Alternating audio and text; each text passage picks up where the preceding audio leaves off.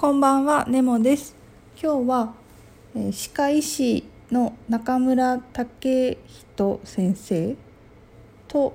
林良介先生が書かれた子育ての基本お口を育てようっていう本を読んだのでそちらのアウトプットをしていきたいと思います。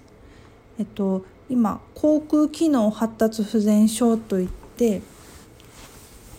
うーんと15歳未満のお子さんで原因となる病気がないにもかかわらず呼吸食べる話す機能が十分に発達していない状態のお子さんが増えているんですね。で具体的にはなんですけど例えば呼吸をお口でしている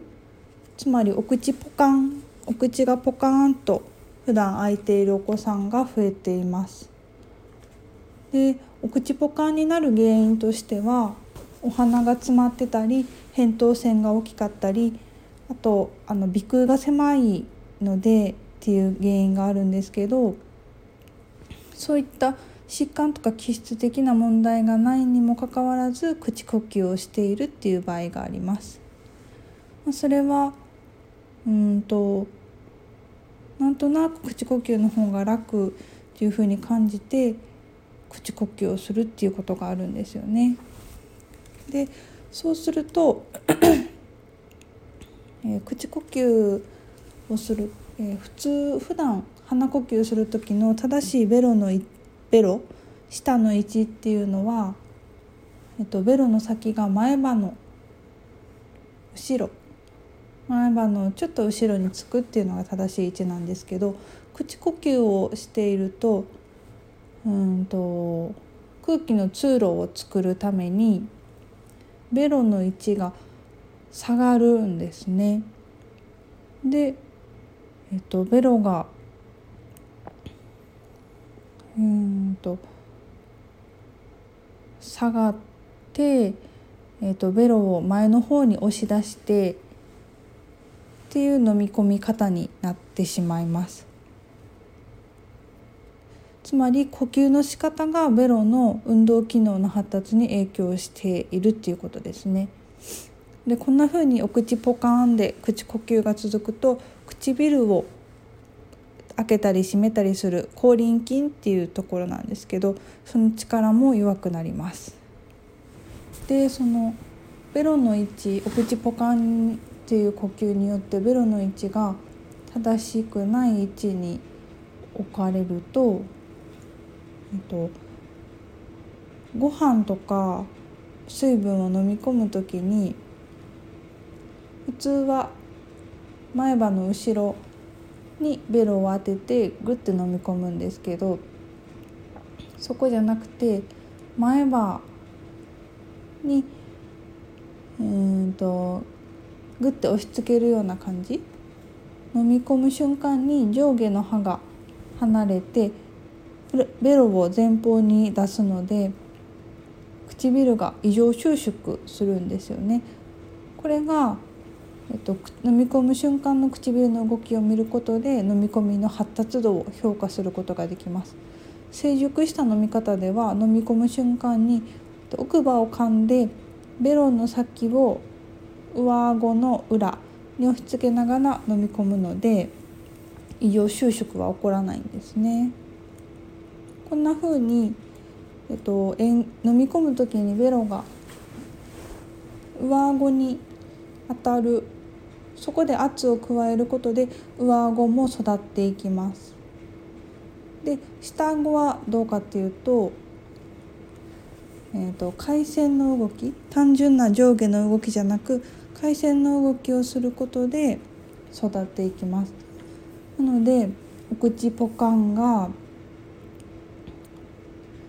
乳児型演技につながってそれが上顎の、うん、成長を妨げるっていうことですね。そうすると顎が十分に成長しないくなるんですよね。顎が十分に育たないと生えてくる歯に対して場所が足りないので歯並びが悪くなったりあと,、えーと歯の並びが悪くなったりしますね。で例えばそのさっき言った下顎を育てるのには抗菌咀嚼筋の発達が欠かせないんですよね。でこれは飲み込む瞬間にもしっかり抗菌を使って飲み込むっていうのが大切です。飲み込む動作で抗菌が活発に活動することで顎はどんどんと成長していきます。ですが赤ちゃんの飲み込み方のままでは抗菌が十分に働かないので顎が十分に発達しませんその結果硬いものをしっかり噛めないお口になっちゃうんですよねでじゃあその歯並びの悪さとか噛み合わせの悪さを防ぐにはどうしたらいいかっていうところなんですけど、うん、と生活習慣を見直すことでも治る可能性はあります。顎を育てる食べ物っていうのがあって、えっと、食べ物の噛み方っていうのは歯を上下に動かすチョッピング咀嚼とと上下の奥歯をすり合わせてすりすりつぶしながら咀嚼する回線運動を伴うグラインディング咀嚼っていうのがあります。そのグラインディング咀嚼が、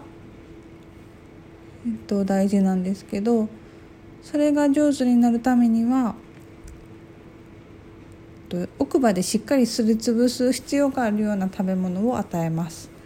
でもそのスルメとかビーフジャーキーではなくて例えば、